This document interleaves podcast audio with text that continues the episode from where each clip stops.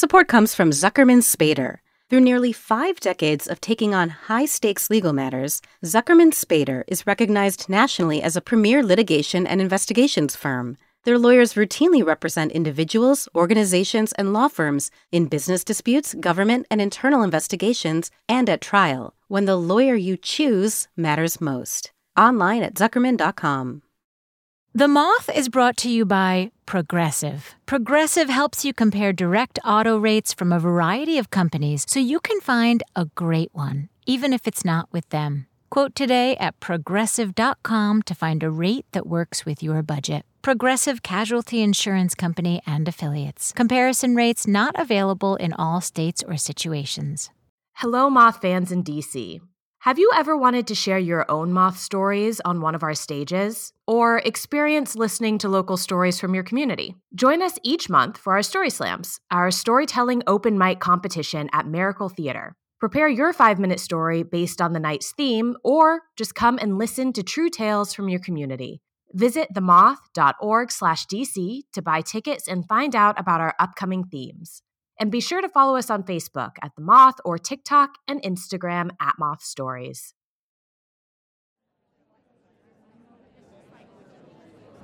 Welcome to the Moth Podcast. I'm Jodi Powell, your host for this week. This episode, we're looking at power who gets it, who wields it, and what it takes to find it. And since March is Women's History Month, we're sharing two stories from 2017 of women and non binary people that found power within themselves. First up is Lyralen Kaye. They told this at a Moth Open Mic Story Slam in Boston, where the theme of the night was discovery. Here's Larry Lynn live at the Moth.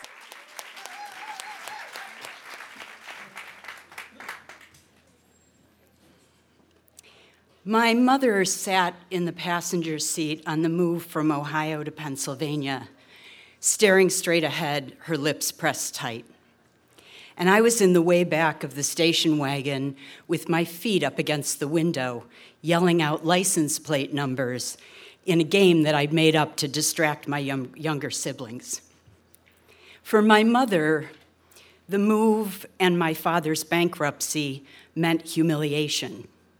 But for me, it meant that the last three months of eighth grade would be spent at grade school number four. And I was nervous that the spitballs and signs hung on my back that had welcomed me to grade schools number two and three would be repeated.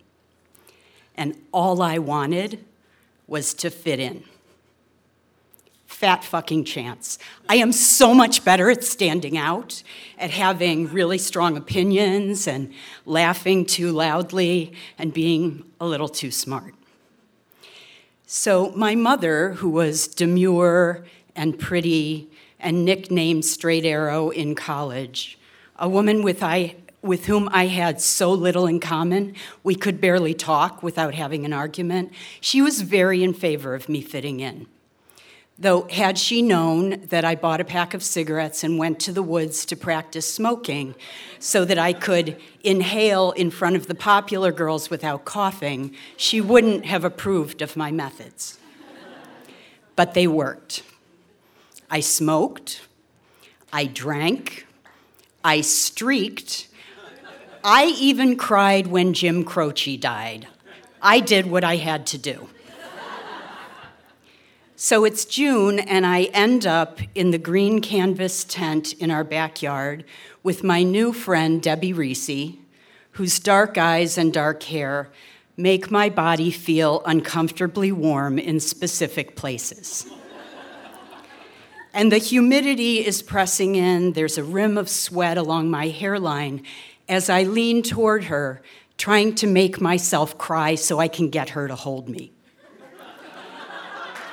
And, and she does.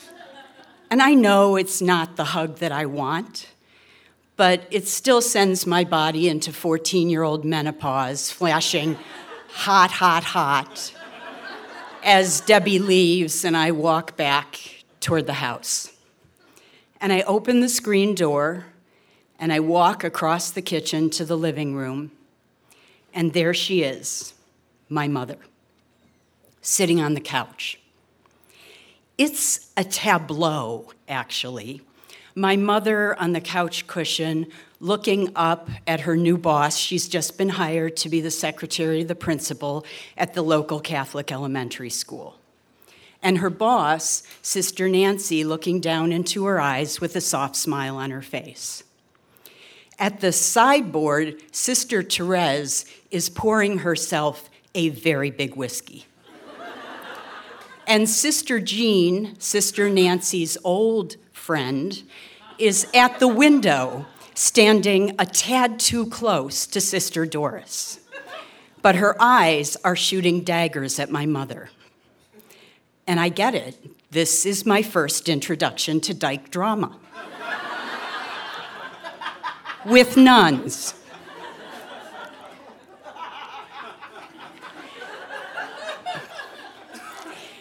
And still, my eyes keep going back to my mother's face because she looks so young and so vulnerable and so in love. I barely recognize her. And I think, oh my God, I'm gay. And so is my mother. So much for nothing in common. And I run out of the room. For the next 10 years, Sister Nancy and my mother worked together every day. And on weekends, they slept in the king size bed in my parents' bedroom, while my father slept in the den, ostensibly because his snoring would keep the rest of us awake. And the entire parish pretended that Nancy and my mother were just friends. As for my mother and I, we had exactly two conversations about our shared gender preference. Conversation one I'm still a teenager, and we're having a huge fight. And in the middle of it, out of nowhere, I just scream, At least I'm not a fucking lessy. this is what's called living to eat your words. and my mother opens her mouth and then closes it and then opens it again, and then she ran out of the room. Conversation two. I'm in my early 20s, and Nancy and my mother have broken up, and I've come home from Europe with hairy legs, and I'm sitting next to my mother on the couch, and she leans over and starts pulling on the hairs. And then she says, You bisexual? What about you? What about Nancy? And she takes this really long pause. And then she says, She was my soulmate. I never had a friend like that before. Friends. Oh, Mom, the love that dare not speak its name. I didn't follow in her footsteps. Today is National Coming Out Day, and I'm here to say that I love being out and proud. I'm not sure those words aren't an understatement where I'm concerned. and uh, I've spent a lot of time speaking and writing and working for gay rights, and every day I commit to my partner of 30 years who looks at me a lot like Nancy used to look at my mother. And so I'm here, remembering my mother and the nun, and me.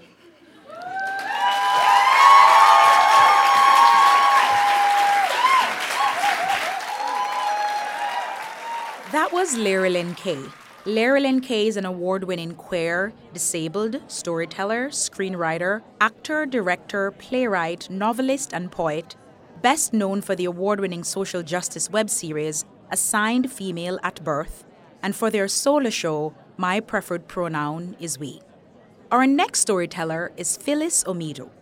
Phyllis stole the story at the very end of a three day intensive Moth Global Storytelling workshop that we produced in Tanzania in collaboration with the Aspen New Voices Fellows. There were about 10 people in the room to hear this story, so you'll notice the crowd sounds a little different. Here's Phyllis live at the Moth. At the age of 31 years old, I had worked so hard to come up the corporate ladder. My family and relatives had invested so much in me after my mother died so that I could help my younger siblings. I got this new job in a new corporation, and it came with a free company car and more money. And I felt like I had the world in my hands. A few months into the job, however, my son fell really sick. And I started trying to find out what had happened, what he was suffering from. We ran tests after tests after tests on him without understanding what was ailing him. In my part of the world, when a child falls sick, you look for tropical diseases, malaria, typhoid. But you never think about anything else outside that. My son was later diagnosed with lead poisoning, something that was not common in that area where I came from. When he was discharged from hospital, I decided to find out a bit more about the children that stayed just behind the company where I was working. You see, this corporation was actually a smelter that refined pure lead for export to countries that did not allow this kind of work.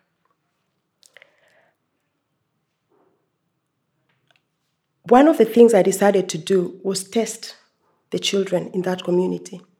Three of them actually tested positive for lead poisoning alongside my son. I took these results to government in the hope that they would intervene and try to assist this community. But after I tried hard and approached different state agencies, I realized they were not going to do anything about it because they just ignored me. I decided to go back into the community Severally, I had meetings with the elders and the women in the community. But on this specific day, we had converged as a community so that we find out what would be the way forward because we were not getting response from the government. And therefore, we set up a village meeting of about 800 people. I remember when I got into the community, a little boy called Sammy ran towards me. His normal greeting would be, How are you? And I would say, I'm fine. But on this day, he asked me, um, How are your loved ones? I said, I'm fine. Then he asked me, Why don't you ask me the same question? So I asked him, How are your loved ones? And he said, I love you only. This really touched my heart. It was very witty for a small, about two year old, three year old child. But then I had been there trying to bond with them for so long. And I knew that Sammy suffered from lead poisoning, and his skin suffered from the acid rain that was falling into the community. Sammy later died. I also listened that day to the story of Lynette Nabwire. She had had three miscarriages. She was a young mother. In Africa, you are expected to give your husband a child, but she was not able to. She actually died later at childbirth, and her son also was born with lead in his blood. So, back to this day, when we are seated and discussing our issues. How are we going to handle the fact that the river was polluted? It was the water was no longer good, but the community had no choice but to keep using it. How are we going to handle the fact that where we were seated on the playground, there was acid rain falling on us? And this is where the children played. But suddenly, our, our meeting was disrupted with something that we did not understand. We saw a canister fall and suddenly I saw the children running, and there was this choking smell. We realized it was tear gas. Someone had thrown tear gas at us. And when I looked up, there was this police that we call flying squad that had dropped this in the middle of our meeting. There was a stampede, and I tried to help. I tried to run after Sammy. I tried to run after the other children, but there's nothing much I could do. Because I had in the midst of all this, the police asking, Where is this woman? Where is this Phyllis?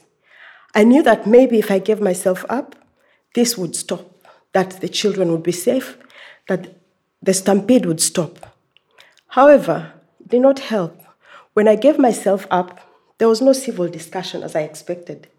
Rather, I was dragged by my neck like a criminal. I lost my shoes in the, in the whole fracas. I was my my clothes got torn because I was being pulled on stones and debris like that. But that was not the worst part of it. As they cuffed me and made me sit, They made me watch as they damaged the community. They broke door after door after door, pouring out the food, destroying the livelihoods of this community. I was heartbroken. I felt this was my fault. I asked myself why I started this. I had caused so much devastation for this community. So I was, I was thrown onto the police vehicle and taken to the police cell. I, was, I felt dejected. I had let my family down. They had invested in me. My, they had my sister, my brothers at home.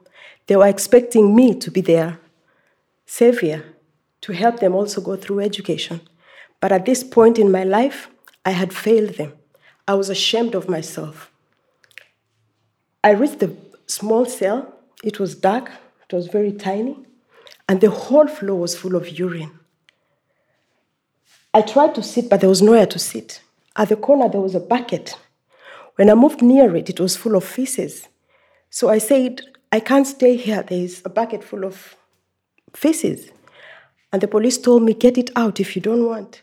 So I was forced to carry out this bucket, go outside and put it in the toilet and bring it back. At least I could spend the night there. So the day gave into night, and there was so many thoughts in my head. I didn't have a lawyer. What was happening in the community? At some point in the night, my sister came. She had traveled all the way from my upcountry home, and she finally managed to get here at around 2 a.m. in the morning. I was told to speak to her. She couldn't talk because she was crying. She did not believe that I was a criminal. I was in a police cell. I didn't want to talk to her anymore because I was just causing her pain. I told her to go home to look for my son because I didn't know who was taking care of him. And I went back into my cell. I thought of giving up that night. I thought that maybe the work I was doing was not worth worth doing. I thought maybe I had broken some laws that I didn't know about. And in the morning, when my name was called out, I was told that I was going to court to be charged with inciting violence and illegal gathering. And so dejected, I walked out of the police cell. But when I looked up, I realized that this whole community had walked from the community to the police cell. They had slept outside the police cell and waited for me to come out. And when I came out, they were all so happy. They rejoiced, they clapped, they had hope. And therefore, I knew I had no choice but also to be hopeful. As I left to go to court, I knew that this had become my community as well. I knew that I was going to stand with them until I saw the end of this. Thank you.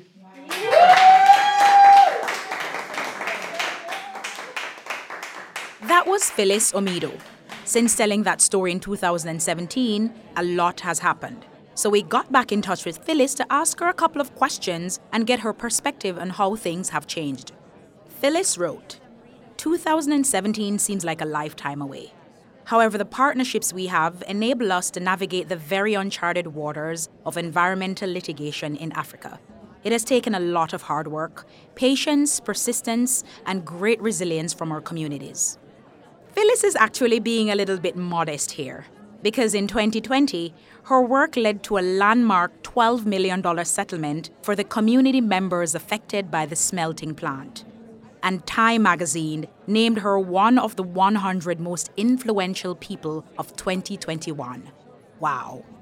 She wrote to us that working for environmental justice is tough, especially in Kenya, where Phyllis says that most state agencies aren't wired to serve the public but to serve the few elites and business interests, and where the government, in spite of the new constitution, isn't citizen friendly.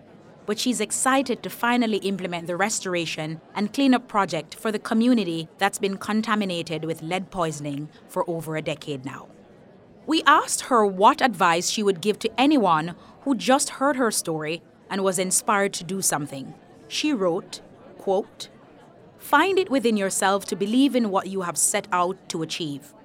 It has been a long and tough journey, but I wouldn't change a thing about it. It has been worth it. So believe in yourself and the integrity of your course and pursue it. Everything you require along the journey will avail itself only if you do not give up. The world needs more than ever people reminding each other of the need to care for people and the planet and to put an end to strife, greed, and war and to go back to the basics of love for people and nature and a belief in our shared humanity. If you want to know more about Phyllis Omido's work, we'll have information on her NGO, the Center for Justice, Governance and Environmental Action, in the podcast's show notes. This year, we're celebrating our 25th anniversary by going back through each year of the Moth's existence. Next episode, we'll have some stories from 2016. That's all for this week. We hope you'll come with us as we continue to take a look back at some of our favourite stories from the Moth's 25 year history. From all of us here at the Moth, have a story worthy week. Jodi Powell has been at the Moth for more than five years. She's a producer, director, and educator who enjoys listening and seeking stories from beyond the main corridors. Originally from Jamaica, she currently lives in Harlem. This episode of the Moth Podcast was produced by Sarah Austin Jenness Sarah Jane Johnson, and me, Mark Salinger. The rest of the Moth's leadership team includes Catherine Burns, Sarah Haberman, Jennifer Hickson, Meg Bowles, Kate Tellers, Jennifer Birmingham, Marina Klutse, Suzanne Rust, Brandon Grant, Inga Glodowski, and Aldi Kaza. All Moth stories are true, as remembered by their storytellers.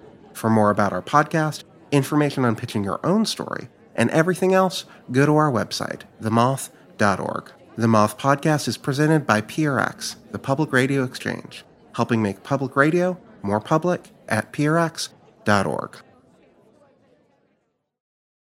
Support for The Moth comes from Odoo. If you feel like you're wasting time and money with your current business software, or just want to know what you could be missing, then you need to join the millions of other users who switched to Odoo. Odoo is the affordable, all in one management software with a library of fully integrated business applications that help you get more done in less time for a fraction of the price. To learn more, visit odoo.com slash moth. That's odoo.com slash moth. Odoo, modern management made simple.